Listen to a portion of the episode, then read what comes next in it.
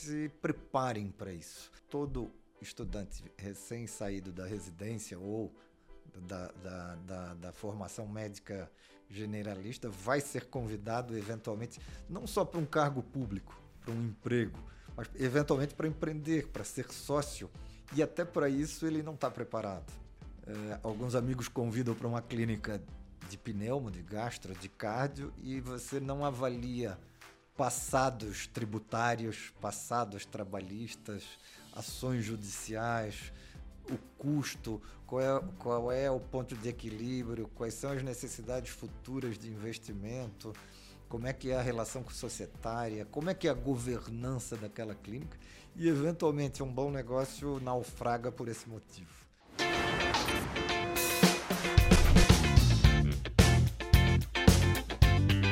Olá pessoal, tudo bem? Bem-vindos a mais um episódio aqui do nosso podcast. E para quem acompanha no YouTube também aqui no canal, sejam muito bem-vindos. É, o intuito desse podcast é conversar com pessoas que eu acredito que sejam muito interessantes de vocês conhecerem, conhecerem as trajetórias, é, pessoas que podem agregar valor na formação de quem me acompanha aqui e acompanha o HackMed aqui nas nossas mídias. Então eu estou hoje aqui com o Dr. Remáculo, Remáculo Fischer, ele é médico, pediatra, neonatologista, e hoje presidente da Unicred do Brasil. É uma cooperativa financeira e também já teve aí participação ativa em Conselho Federal de Medicina, Associação Catarinense de Medicina, então já teve aí diversos cargos também na área de gestão.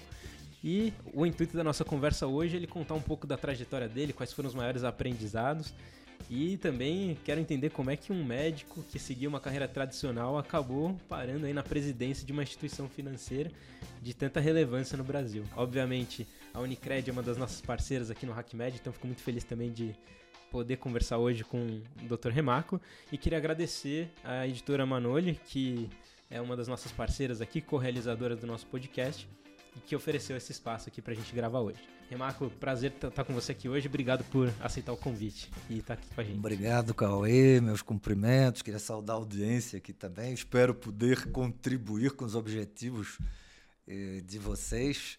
Agradecer o convite, agradecer a HackMed. Acho que a iniciativa de vocês é muito boa e esse desenvolvimento de oportunizar para o jovem estudante ou para o médico recém-formado ferramentas e conhecimento para que eles aperfeiçoem as suas decisões eh, são muito importantes, relevantes. E eu sempre falo que eu gostaria muito que tivessem acontecido lá atrás, no meu início de profissão. Então, parabéns até por essa iniciativa. Muito obrigado.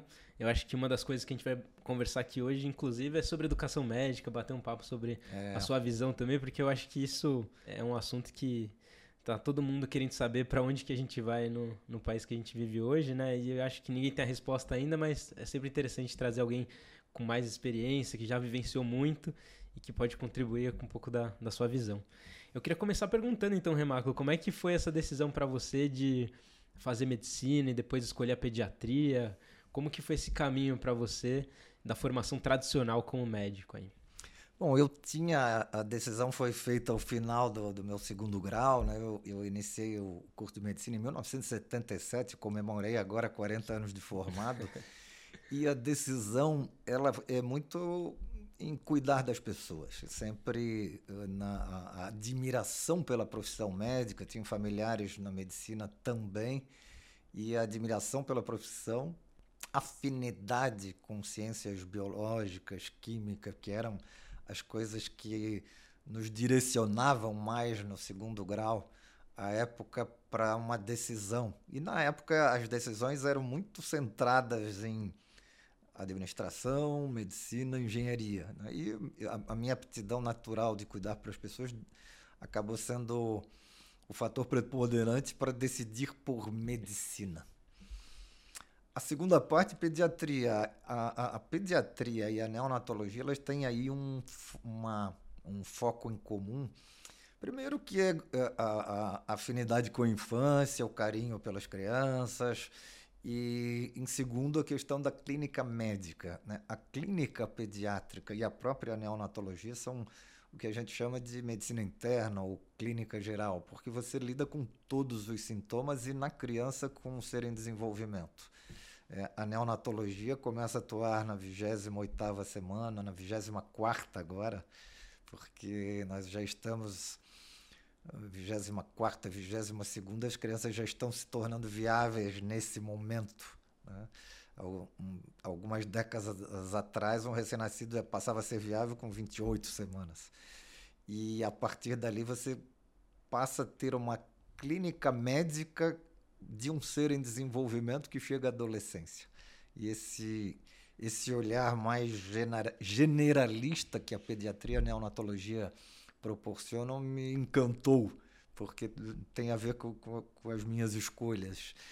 Talvez a escolha por um, uma otorrina, uma oftalmo, eh, já não, não fizessem parte do meu perfil por serem mais setorizadas, obviamente com igual importância. E você entrou na faculdade, acho que essa é uma dúvida que muitos acadêmicos que, principalmente o pessoal mais jovem que acompanha, talvez tenha essa dúvida, né? Como escolher a sua a sua profissão, a sua especialidade, você já entrou na faculdade imaginando que você seguiria nessa linha de pediatria e foi a faculdade inteira nisso? Não. Ou você no meio da faculdade encontrou esse caminho e fez sentido para você? Não, eu entrei absolutamente livre, querendo mergulhar em entender tudo e aproveitar tudo. Eu acho que isso é importante, por mais que a pessoa tenha uma vocação inicial, que faça o seu curso com um olhar profundo sobre toda a medicina porque isso vai te dar a consistência para o exercício da profissão, porque ela acaba, você acaba tendo que ter uma interface com psiquiatra, com ginecologista, com cardiologista, independente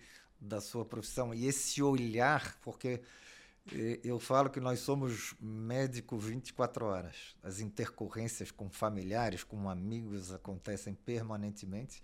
E eu vejo que você mergulhar o curso tentando aprender tudo é muito importante. Na metade, quarto, quinto ano, eu comecei a gostar muito de gastro, porque o raciocínio clínico em gastroenterologia é, relacionado à dor abdominal, uhum. aos sintomas gastrointestinais, é um raciocínio muito bonito.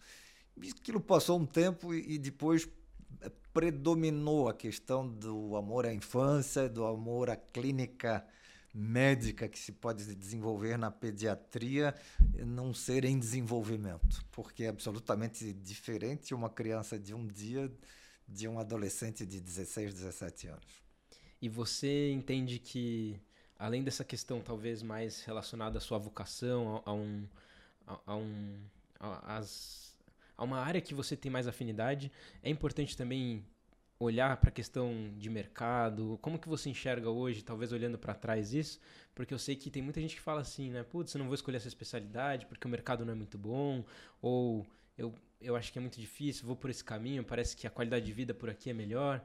Você enxerga isso também como algo importante na tomada de decisão, principalmente para quem ainda está em formação aí dentro da medicina? Cauê, isso é uma coisa que tem um grau de, de decisões pessoais, né? É, o meu entendimento ele pode ser diferente de um estudante ou de um colega ou o que foi o teu.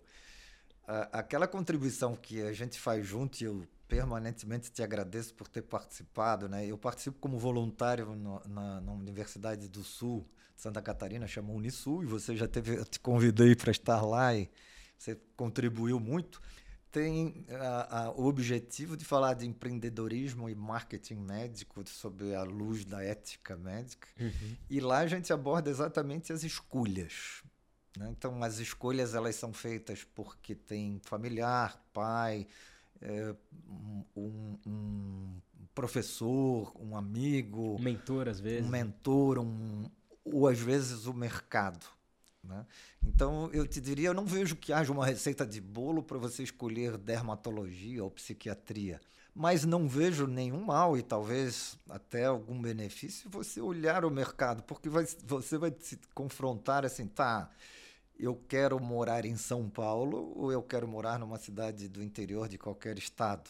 O conceito de ser feliz envolve o exercício da sua profissão, mas o restante de sua vida pessoal, que vai ser localizada numa cidade menor ou maior, e algumas questões de mercado vão ser relevantes. Você eventualmente vai ter dificuldade de exercer determinada especialidade numa cidade menor, mas você quer ser feliz numa cidade menor e essas questões têm um grau de, de, de perfil pessoal.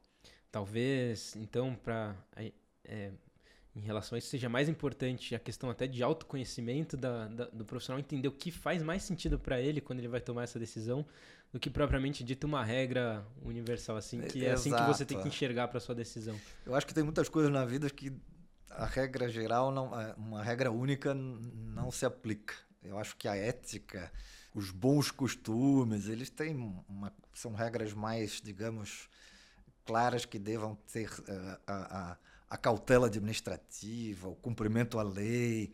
Não, não tem muita discussão, mas quando você envolve o conceito que eu chamo de conceito de felicidade, é, é muito de autoconhecimento. Tem pessoas que são muito mais felizes é, é, exclusivamente por exercer a sua profissão. Outras colocam a vida pessoal, familiar, com igual peso. E, e, cada, e não existe uma regra no meu entendimento, que, devo, que seja certa A ou B. Priorizar um pouco mais profissão, vida pessoal, vida familiar. Mas esse contexto ele deve vir para a balança, para a decisão, porque o resultado final se chama felicidade. E ela não é depois de 40 anos, ela é a jornada. Né? É você se sentir bem, dependente do, do momento profissional que você esteja vivendo. Isso é muito interessante mesmo. Já vi pessoas que viam a profissão como um meio para chegar em algum lugar e outras que viam a profissão como o, a felicidade, talvez o, o, que tornava ele completo em si pelo ato do que ele fazia, né? Então, eu acho que varia realmente de pessoa para pessoa. Isso é meio difícil da gente padronizar. Eu tenho um exemplo. Eu tenho amigos que eh, eu na linha do tempo eu fiz emergência de hospital público em pediatria, muito pesado e fui entendendo que talvez não fosse mais idade da, daquilo, que tinha outros desafios, que outras coisas eu gostaria de conhecer. E eu, às vezes, desafiava amigos que continuavam nisso e que continuaram por toda a sua vida, mas eles foram muito claros. Eu, eu, é o que eu gosto, é o que me deixa feliz, é o que me faz acordar bem, exatamente continuar atendendo na emergência ou fazendo plantão. Então, eu acho que o, o desafio é a gente se sentir bem, se sentir feliz com o que está fazendo. E como é que foi essa transição sua, Remaco? Assim, você trabalhando com a pediatria, neonatologia, para começar a se envolver mais com órgãos como o Conselho Federal de Medicina? É, como foi essa, essa questão mais, digamos assim, também a maternidade que vocês acabaram construindo? Como é que foi essa, essa transição assim de carreira da, puramente assistencial para uma questão mais de gestão, assim? Foi algo que você também foi sentindo ao longo do tempo? Era, era uma... Como que você chegou a, a, a perceber que realmente esse caminho fazia sentido para você? Cauê, uma trajetória. Eu comecei a, a, trabalhar no hospital onde fiz residência, né? em Florianópolis. Eram dois hospitais, o Hospital Infantil e a Maternidade, que tinham uh, dividiam a residência de pediatria. Então, a, a, parte neonatologia era na maternidade, a parte restante da pediatria era no hospital infantil. Eu, eu comecei trabalhando nesses hospitais e, por começar a trabalhar nesses hospitais, eu acabei ficando é, preceptor da residência de, neona, de, de, pediatria, não existia neonatologia. E esse foi o início. Né? Paralelo um consultório de pediatria, uma relação social grande, e o consultório de pediatria foi crescendo, e atividade no hospital público também. Onde e, que era mesmo, Renato? Em, em Florianópolis. Tudo em Florianópolis. Tudo em Florianópolis. Eu fiz uh, um, uma especialidade em São Paulo em neonatologia, na maternidade Vila Nova Cachoeirinha, uhum. né, que era a doutora Helenilce Costa, a doutora Conceição Segre, eram as, eram as nossas chefes preceptoras e pessoas que eu tenho um carinho muito grande. E, e, e a pediatria em Florianópolis. E, e, lá eu comecei a me interessar por coisas. Então, o primeiro, primeiro interesse foi centro de estudos. Eu, eu não conseguia é, me conformar com o nosso centro de estudos da maternidade, que eu achava muito acanhado para ter uma estrutura de residência, e pedi para ser o presidente do centro de estudos e fiz um, uma pequena revolução no centro de estudos, sala nova, uma, um auditório, uh, estrutura de computadores, sala de estudos, o congresso do, da maternidade anual. Foi o seu primeiro cargo de gestão? Assim? É, é o primeiro cargo, digamos, de algum tipo de liderança no meu hospital. Interessante. Então, assim, era talvez a, a questão que, que a gente falava anteriormente de espírito de grupo, de contribuir com o grupo e de não mirar apenas na sua carreira é, solo, né? Uhum. De, de, pediatra, de consultório, de neonatologista. E, e, essas coisas foram dando muito certo, e aí eu fui convidado para ser diretor científico da Sociedade Catarinense de Pediatria. Lá foi desenvolvido um trabalho, depois a, a presidência da Sociedade Catarinense de Pediatria e, e foi seguindo. Uh, já tinha sido vice-presidente do Sindicato dos Médicos do meu estado e isso culminou com a presidência da Associação Catarinense de Medicina. Eu até foi uma surpresa porque eu não, não era um diretor. Então foi um.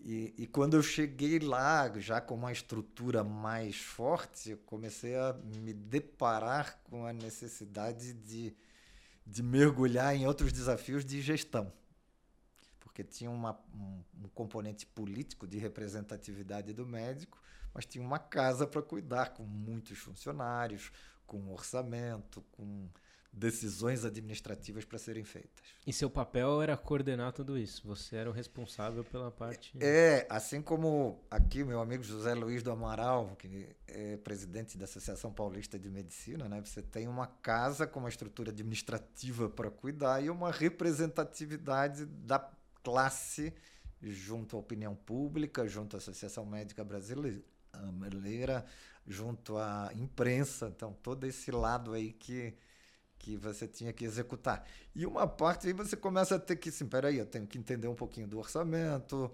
do DRE, do demonstrativo de receita e despesa, dos resultados, um pouco da contabilidade. Uh, a, a Associação Médica tinha uh, alguns serviços como seguros, então você começa a ter que estudar um pouco fora do seu habitat natural, que é a medicina. E como é que você se sentiu apto ou confortável a isso? Você teve alguma experiência na faculdade que talvez te, que te preparou para isso?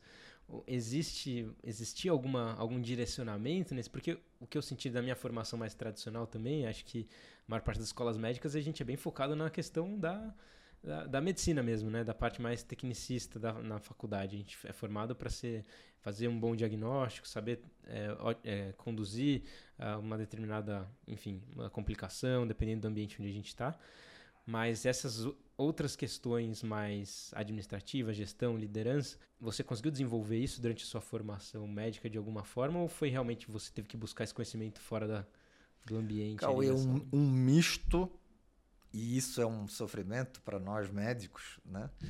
Um misto do que a gente chama escola da vida, uhum. aprendimento em no trabalho ali e desenvolvendo, estudando e perguntando e buscando uma boa assessoria, com um processo de, de capacitação. Mas antes, eu lembrava agora, eu tive uma experiência que me, me enriqueceu muito. Nesse início de profissão, eu, num determinado momento, percebi que havia um filão que eram as, as chamadas papinhas infantis.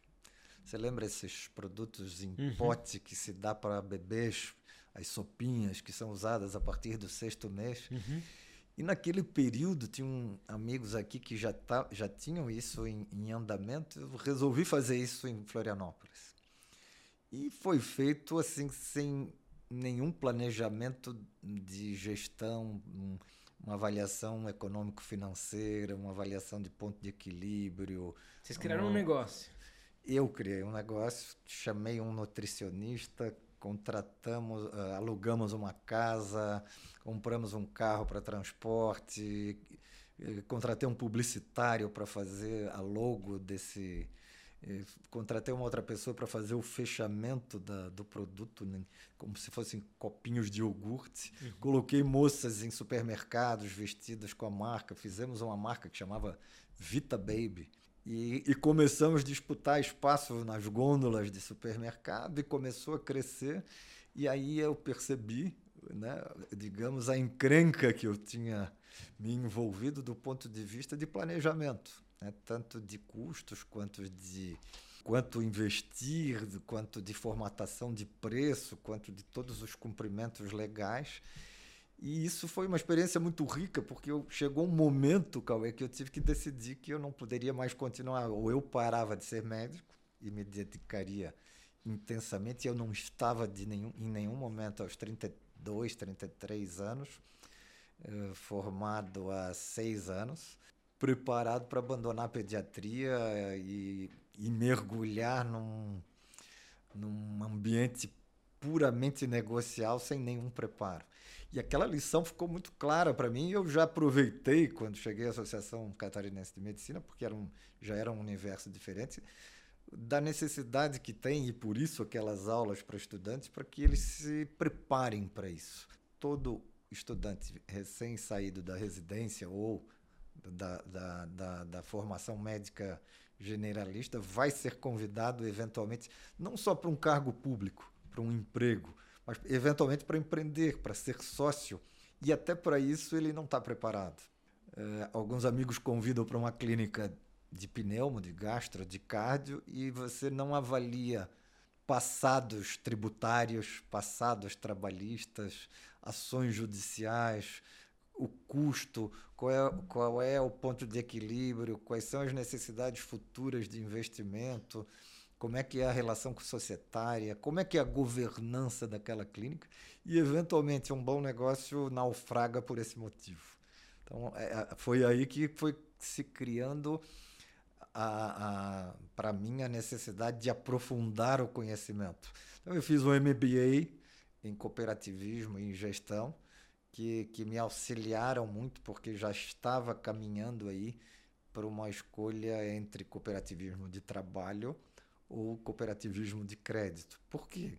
A, a classe médica na, na, na, minha região ela ia buscando lideranças jovens em que se percebia alguma algum perfil não só de liderança mas como empreendedorismo e, e vocação além do dia a dia da medicina então fiz isso fiz o, o, o, o curso do IBGC de governança corporativa porque gente, você passa a participar de conselhos e também é importante você saber o seu papel nessas empresas.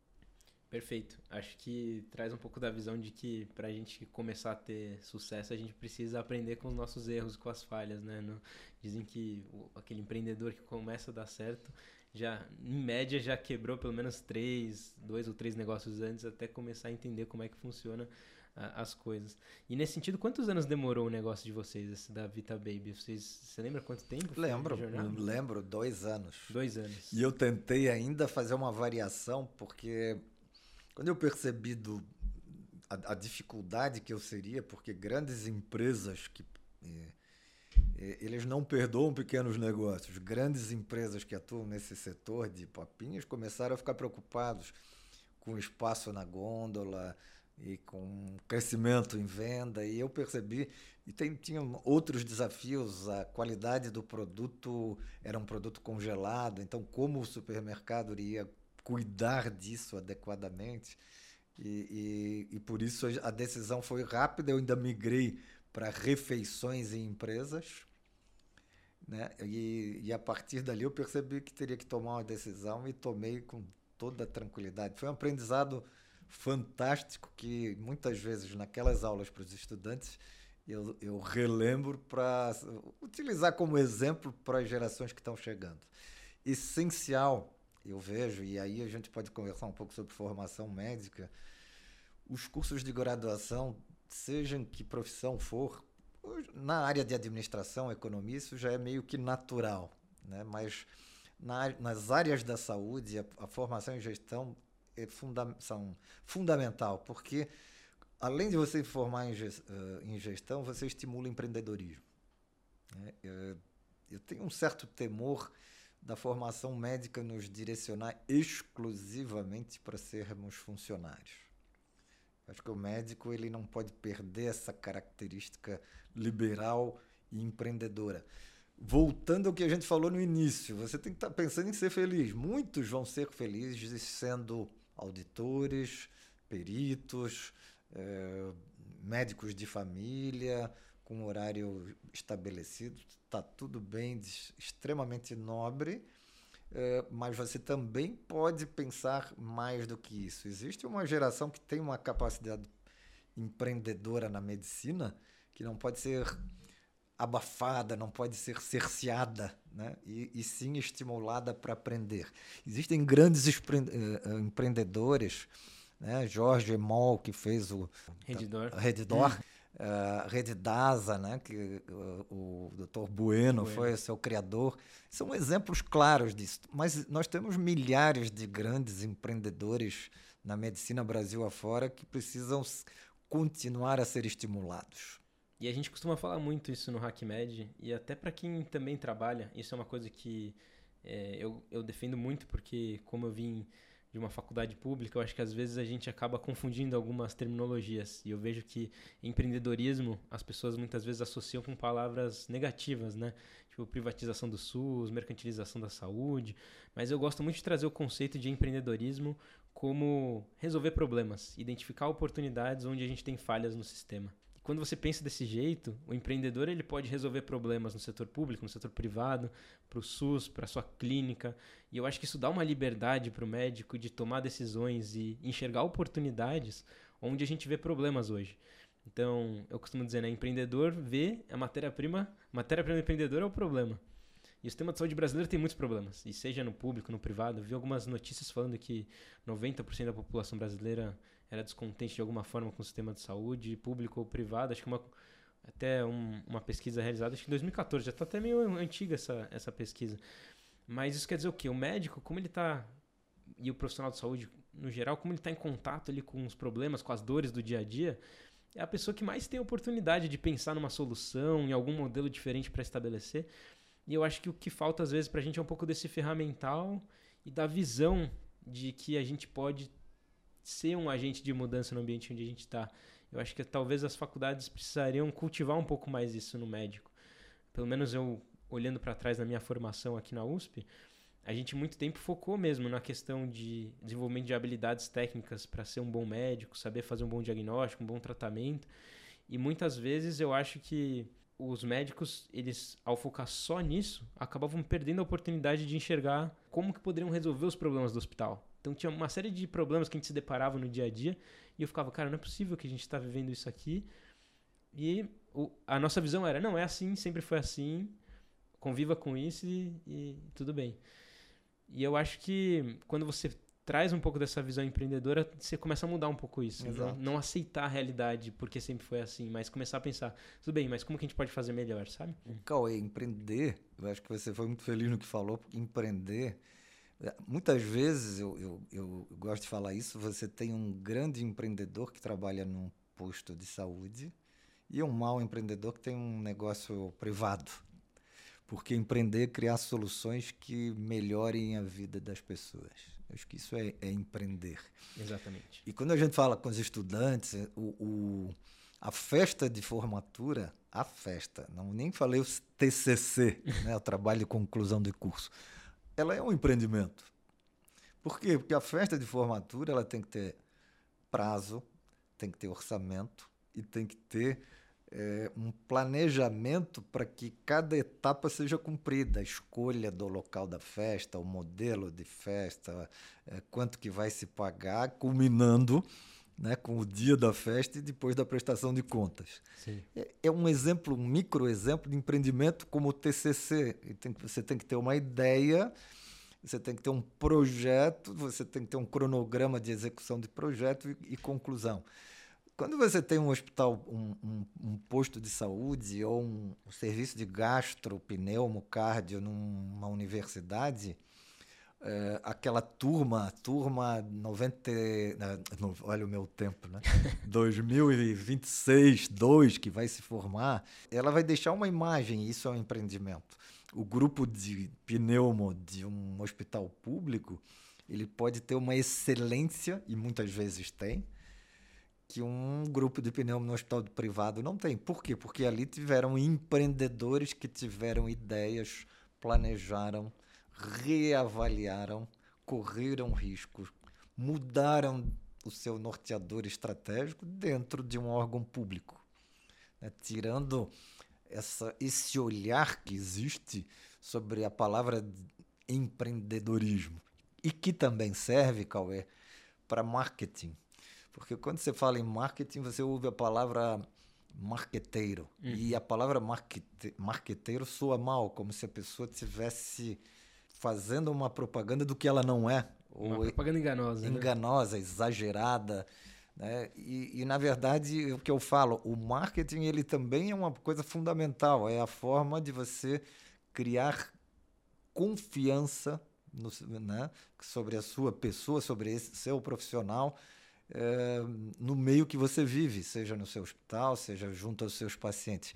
E isso envolve você dar aulas, você participar como preceptor na residência médica, você ir a congressos, você fazer um, uma, uma, uma, um controle de como foi a cirurgia, telefonar para o paciente, ou seja, não é fazer simplesmente uma publicidade na televisão ou, ou em jornal. Concordo 100%. Acho que tem uma visão que eu, eu também tinha um pouco de preconceito. Acho que todos nós, quando, somos, quando desconhecemos de um determinado assunto, a gente acaba criando uma imagem que vai um pouco do lado negativo que a gente está acostumado a ver, porque tem coisas boas e ruins em tudo, né? Na internet não é diferente.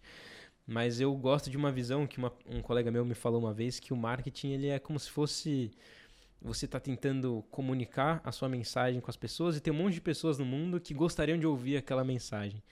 E elas não têm acesso à sua mensagem. O marketing é o único jeito que você tem de conseguir transmitir aquilo a elas e trazer elas para perto de você. Então eu vejo hoje o marketing dessa forma. Ele é um canal para você chegar às pessoas que têm interesses e afinidades em comum com o que você fala. Então quando a gente investe aqui em produzir podcast, conversar com as pessoas e produzir conteúdo nessa área, é porque eu acho que tem muita gente que se beneficiaria de ter mais acesso a essas informações.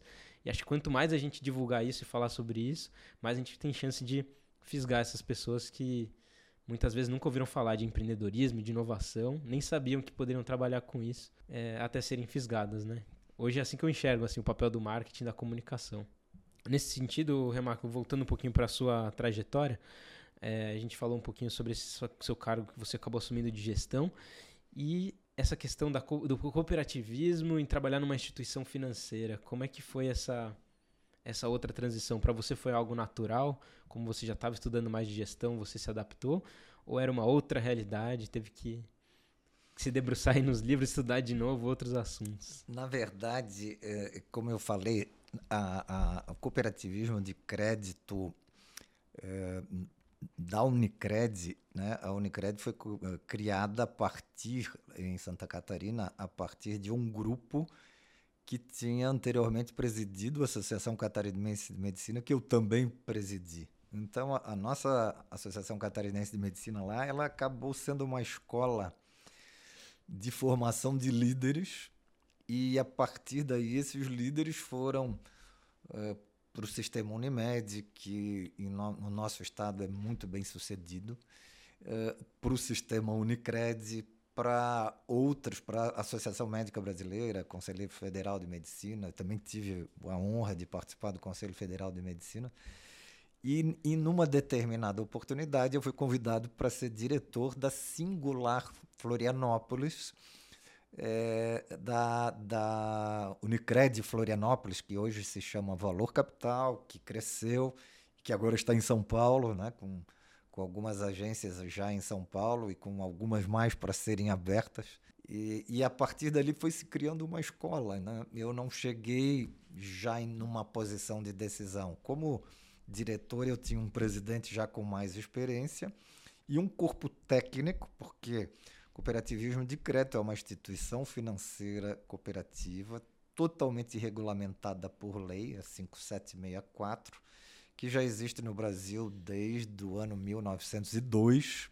O sistema Unicred já existe há 35 anos e com uma regulamentação muito forte para o Banco Central. Eu, antes de estar aqui, estava em reunião com o Banco Central, reuniões de discussão, reuniões de aprimoramento, mas eles, eles O Banco Central é um órgão regulador que faz exigências muito fortes para sustentabilidade e credibilidade do Banco Central. Então eu tive a oportunidade lá de ter uma escola de aprendizado interna, tanto com os executivos.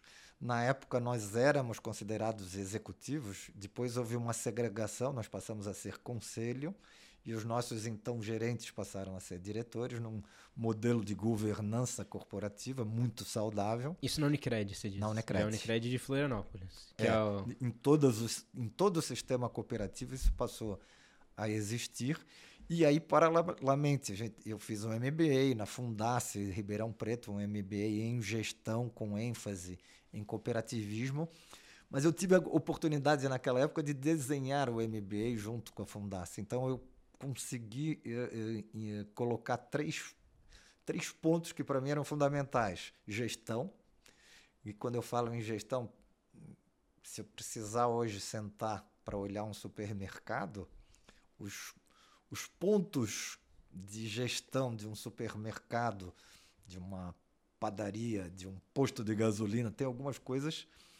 Isso não é o faro do negócio, mas como é que está a contabilidade, como é que está o DRE, o que, que tem de riscos, é, como é que está o ponto de equilíbrio, algumas coisas que você tem que entender, você consegue entender para qualquer negócio. É claro que existem as especificidades e o faro de cada negócio. Então, gestão, saúde, por quê? Porque o cooperativismo de crédito Unicred, ele tem o foco na saúde. Ele nasceu primeiro só com médicos depois ele abriu para a área da saúde e depois, por uh, questão de escala, ele abriu para outras áreas, que a gente chama livre admissão. Mas ele nunca abandonou a essência de estar na área da saúde. Então, gestão, uh, gestão em saúde e conhecimento do mercado de saúde, né, que é fundamental, e área financeira. Esse, esse MBA foi bastante importante para consolidar o entendimento do setor, que ferramentas teriam que se ter para ter tranquilidade de gestão à luz de um olhar de Banco Central que é, é com toda certeza e com todo mérito muito rígido. E você acabou se afastando da pediatria, da neonatologia para focar nisso? Foi algo que você se encontrou ou você tentou ainda manter em paralelo às atividades como médico assistencialista também? Como é que essa. Porque isso gera dúvida também, né? Será que eu vou me afastar? Não vou mais ser médico? Acho que isso é algo que gera também uma insegurança, uma dúvida quando as pessoas acabam seguindo um cargo mais de gestão. Como que foi para você isso? Ah, Cauê, tua pergunta é interessante e eu vou te dizer assim, eu vou te falar a minha realidade, mas é importante que cada pessoa que ouça é, entenda a sua realidade. Eu nunca deixei. Segunda-feira, dois dias atrás, eu fiz consultório de pediatria. Tem um, Sempre manteve essa. É, a minha esposa diz que eu chego muito feliz do consultório de pediatria. E os nossos mandatos no cooperativismo de crédito, eles não são eternos. Então, pode ser que acabe os mandatos e eu volte para a maternidade, que é outra história que a gente pode conversar um pouco mais foi a experiência de 20 anos diretor de uma maternidade privada, onde eu, a gente desenvolveu uma área de neonatologia, de UTI neonatal, que é referência para a nossa região. Mas eu não abandonei, ainda não tive, né, aos 64 anos, coragem de fazer essa, de ter essa decisão. Eu, na verdade, já teve, já, teve, essa dúvida não? Muitas vezes. Muitas e vezes. até algumas vezes a pressão assim, preciso me dedicar mais ao sistema Unicred, porque na presidência nacional o, o envolvimento é muito grande. Mas eu, eu sempre lembro, como conselho, né, nós temos executivos de mercado no dia a dia e nos cabe é, formular a estratégia, conversar com os stakeholders, com comunidade, com o cooperado, acompanhar a operação, fazer as perguntas certas, ter a oportunidade de, de ter conhecimento para interpelar a área executiva, mas dá para compatibilizar. Né? Não é fácil. Não, não é fácil, até porque cê, existe família, tem um espírito de família muito grande, três filhos. E, curiosamente, um seguiu para o mercado financeiro, outro é odontopediatra e a caçula vai se formar em medicina no que vem. Então ficaram meio próximos, né? E, e, os debates em família são muito ricos, mas tem, teve, aconteceu pessoas que preferiram abandonar totalmente amigos, né? Que conseguiram. Eu não, ainda não consegui aos 64 anos essa decisão de, de me afastar. Acho que é importante, volta aquela questão do autoconhecimento, né? O que, que faz a gente se sentir feliz e completo. Acho que é muito pessoal isso, né? Exatamente. Eu, eu vejo que talvez eu possa voltar para isso, mas agora nós estamos à frente a, um, menos de um ano da, da, da presidência da Unicred do, do Brasil.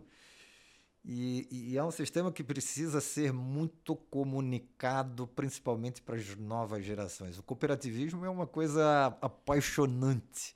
Ô, né? ô, Max, eu vou te cortar porque eu acho que é exatamente nesse ponto que eu queria entrar, assim, para o pessoal que está acompanhando a gente. Perfeito. O que, que é o cooperativismo? Acho que esse ponto que você falou, é a gente divulgar mais sobre isso, porque é interessante ver que é uma instituição que já nasceu com esse DNA na saúde e por que o cooperativismo? Acho que talvez as pessoas tenham essa dúvida. O que, que é?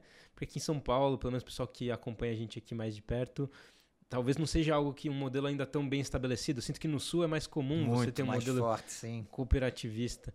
Você consegue explicar para a gente mais é, ou menos? É, é uma longa história, mas assim, o cooperativismo de crédito ele já existe no mundo desde 1850, começou na Alemanha e ele veio se difundindo por todo mundo desde então. Como eu falei anteriormente, em 1902 começou no Brasil.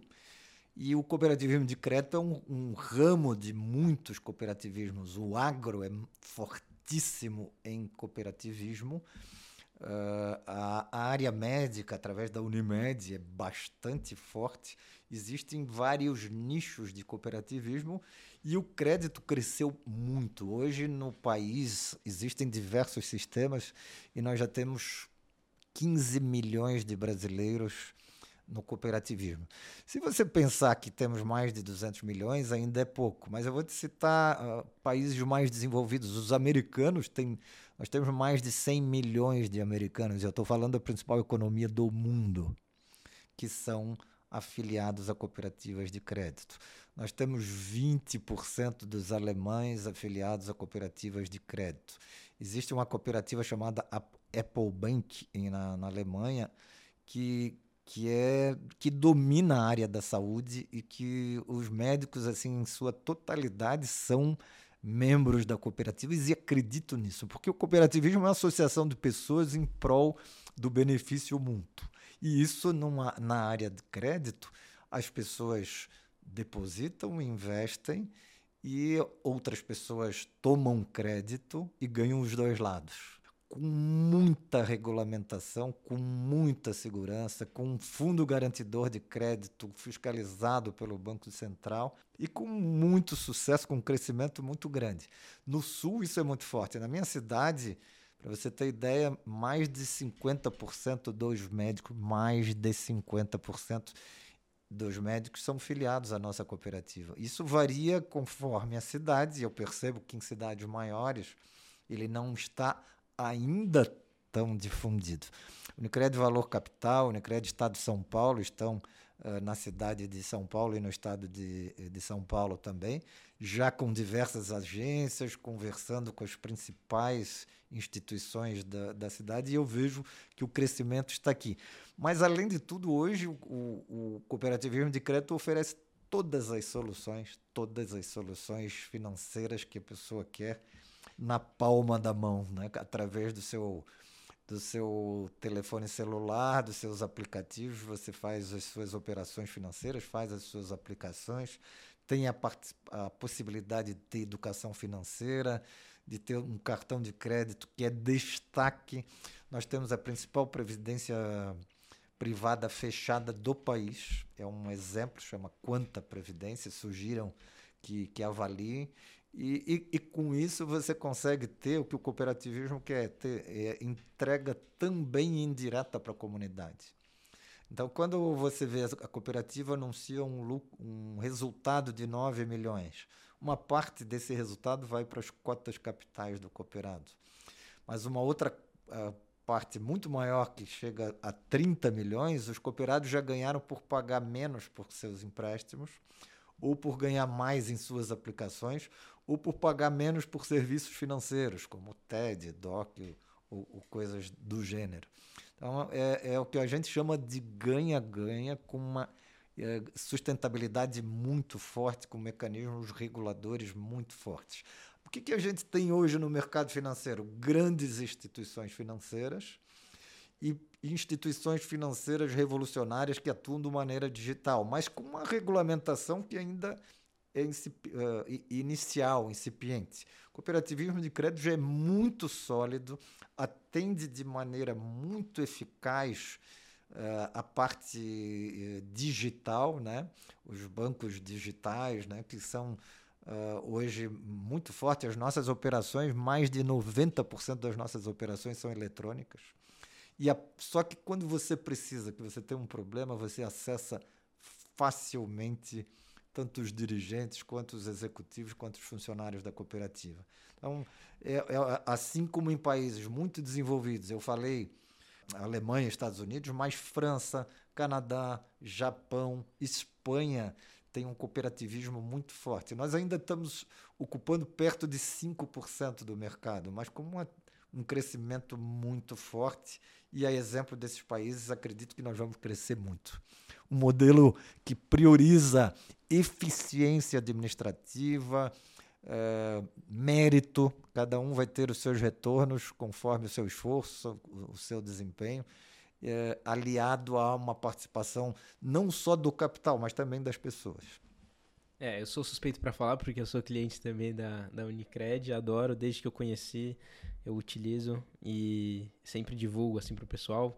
É uma das nossas parceiras aqui do HackMed, tem todo toda a sinergia com o nosso modelo de trazer educação para os profissionais de saúde. Então, acho que realmente, para quem acompanha a gente aqui, vale a pena depois dar uma olhadinha em tudo que a Unicred está um, propondo aí e o quanto que eles estão crescendo, principalmente aqui também em São Paulo, que é onde eu estou acompanhando mais esse crescimento, né?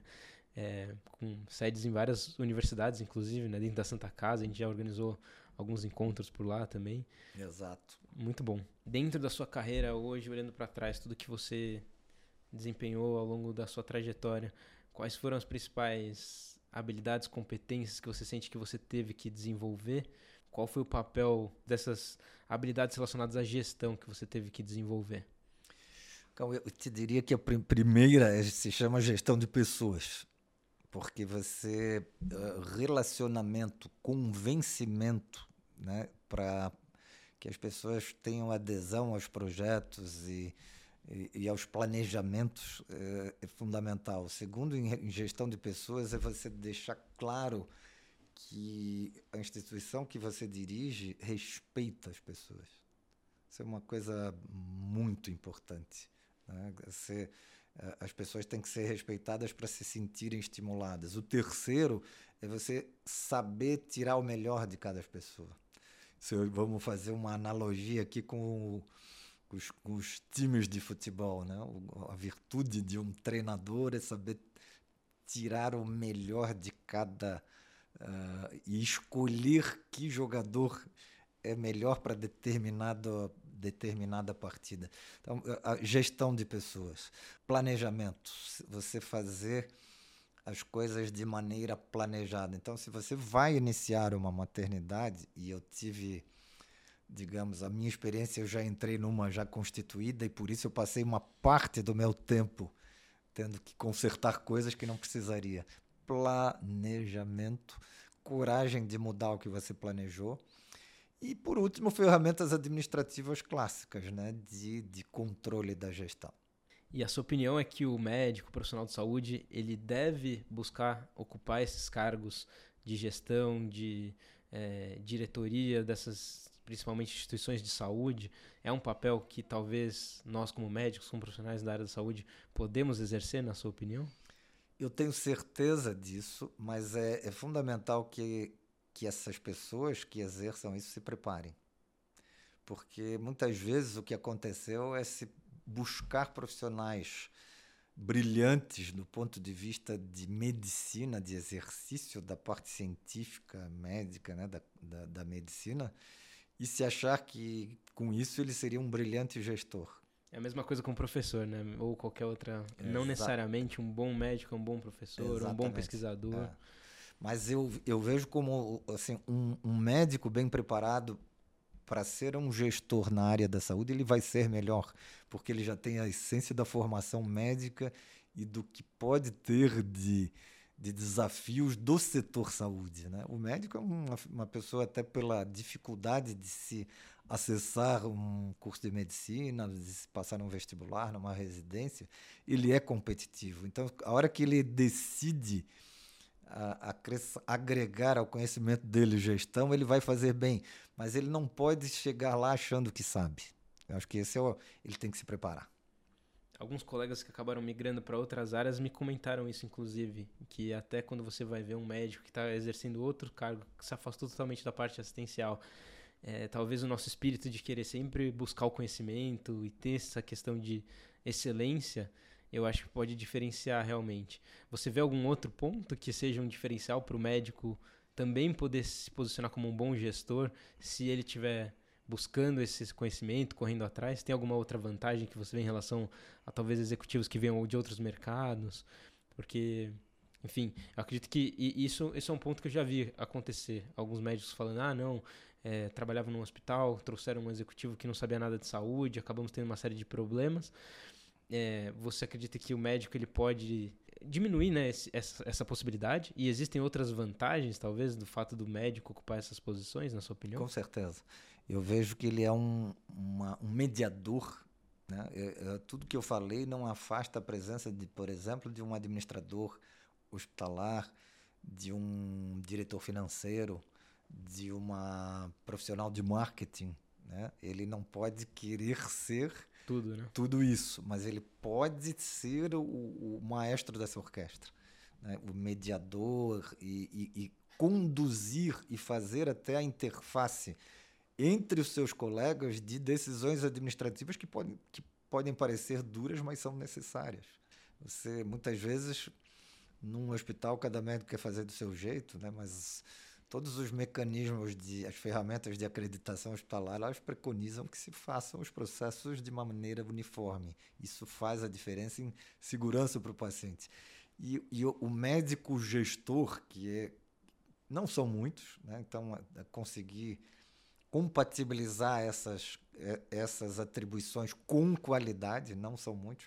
E a questão qualidade é fundamental porque ela agrega credibilidade né? Então, se, por exemplo, se, veio para esse para essa função um profissional que não tem credibilidade pelo seu, no seu meio, já não é fácil que ele tenha sucesso, porque ele não vai uh, conseguir conquistar o, o, os seus pares. Né? Então, eu acho fundamental e, e, esse papel de mediador dele e, e de ponderar junto aos executivos o outro lado com propriedade eu acho que volta um pouco no ponto que a gente falou do trabalho em equipe, né, de você se posicionar e talvez entender um pouco de todas essas outras áreas para poder conversar com pessoas que entendam mais daquele assunto e você é. conseguir fazer uma boa, uma questão que a gente fala até no HackMed de multidisciplinaridade, né? Você precisa conseguir dialogar com pessoas de outras áreas para poder exercer esse cargo mais de gestão, né? Talvez o médico tenha que buscar esse conhecimento em outras áreas para poder assumir esse, essa posição para poder dialogar com os outros que vão ser os experts naquele determinado assunto. Exatamente. E isso até dentro da profissão. Eu trabalho com um grupo, a nossa maternidade chama Clínica Santa Helena, em Florianópolis, e nós temos o serviço de neonatologia, que eu ainda faço parte, participo das reuniões, reuniões de trabalho, eventualmente vou lá, ajudo a passar numa visita. E nós temos uma história já de 20 anos juntos. É, e, e nesses 20 anos, um, um, cuida mais de uma parte científica, outro da escala de plantão, outro da escolha de equipamentos, outra de rotinas de sala de parto e por aí afora. Nós vamos identificando é, qualidades e potencialidades, capacidades de cada um dentro de que cada um mais gosta e isso fez o foi a receita de sucesso da, da equipe. E eu sou muito agradecido a, a essa equipe porque ela percebeu que eu poderia ocupar outros espaços, como no cooperativismo, e me apoiou muito. Eu sou muito agradecido a essa equipe. E acredito muito, por isso, no trabalho de equipe. Sensacional. Acho que a gente está indo para o final aqui, Remarco. A gente acho que explorou todos os assuntos que, que eu consigo imaginar aqui que pessoal que está nos acompanhando nos interessam. Talvez alguns assuntos aí o pessoal queria é, saber mais em profundidade, vamos deixar para um outro momento, é, né, para aprofundar nesses outros temas. Aqui no HackMed a gente tem uma tradição que no final de cada episódio a gente tem um, um, uma chamada que nós chamamos de hacker conectado, que a gente pede uma indicação de livro, filme, série, algum conteúdo que você acha relevante, que você gostaria de transmitir para nossa audiência. Olha, é velho, né? Mas eu acho que empresas feitas para vencer, o Collins. Do Jim Collins. É. Eu acho que ali é uma lição. É uma lição, vejo que seria interessante revisitar e, e de vez em quando eu faço isso para ser relembrado de coisas que não podem ser esquecidas. Uma sugestão aí para para vocês. E é um livro que muitos empreendedores indicam, né? Então acho que é, vale a dica, é, um, é, uma referência de Collins aí na, nessa área de gestão e empreendedorismo. Exatamente. E Marco, a gente conseguiu abordar tudo que estava proposto. Tem alguma mensagem final que você gostaria de passar para nossa audiência? Cauê, agradecer a oportunidade. Fiquei muito feliz de estar com vocês aqui, contigo, com a HackMed. Agradecer a tua parceria com a gente. Nós temos na Unicred um, uma área de inovação. Nós temos o Unicred.edu, que tem um trabalho muito forte em educação financeira e você participa disso na área de de estímulo ao empreendedorismo e à inovação. Estamos também procurando desenvolver algumas parcerias. Então, muito agradecer essa oportunidade, esperando ter sido útil essa experiência que eu já vivi. E com uma recomendação final, eu acho que, independente do que cada um faça, estudem um pouco de gestão, empreendedorismo, porque vai ser útil em algum momento. Sensacional. Vou deixar todos os links para vocês aqui na, na descrição do vídeo, pessoal. A Unicred também tem o conteúdo deles dentro da nossa plataforma do HackMed para todos os nossos membros, para quem já é membro aqui do, do nosso clube ou para quem tem interesse nessa área. Conheça um pouco mais também daqui do HackMed. Se você se interessou por esse tipo de conteúdo, não se esqueça de se inscrever no canal, deixar o seu comentário e muito obrigado para quem ficou também até o final. Remarco, foi um grande prazer. Obrigado prazer por compartilhar também, o seu tempo. E a gente se vê numa próxima. Quem sabe na conference em breve, para quem tá, acompanha a gente no HackMed, 18 de agosto, a gente vai fazer nosso evento principal do ano aqui dentro do Hospital das Clínicas da Faculdade de Medicina. Foi inclusive um desses eventos que eu conheci vocês da Unicred. Perfeito. Desde então a gente começou essa parceria e a gente vai ter a Quanta, a Unicred representados na nossa, na nossa conference. Então se você se interessa por esses temas, já aproveita e dá uma olhadinha, e se inscreve para o nosso evento. E é isso. Obrigado, Remarco. Obrigado para todo mundo. A gente se vê no vídeo da próxima semana. Obrigado.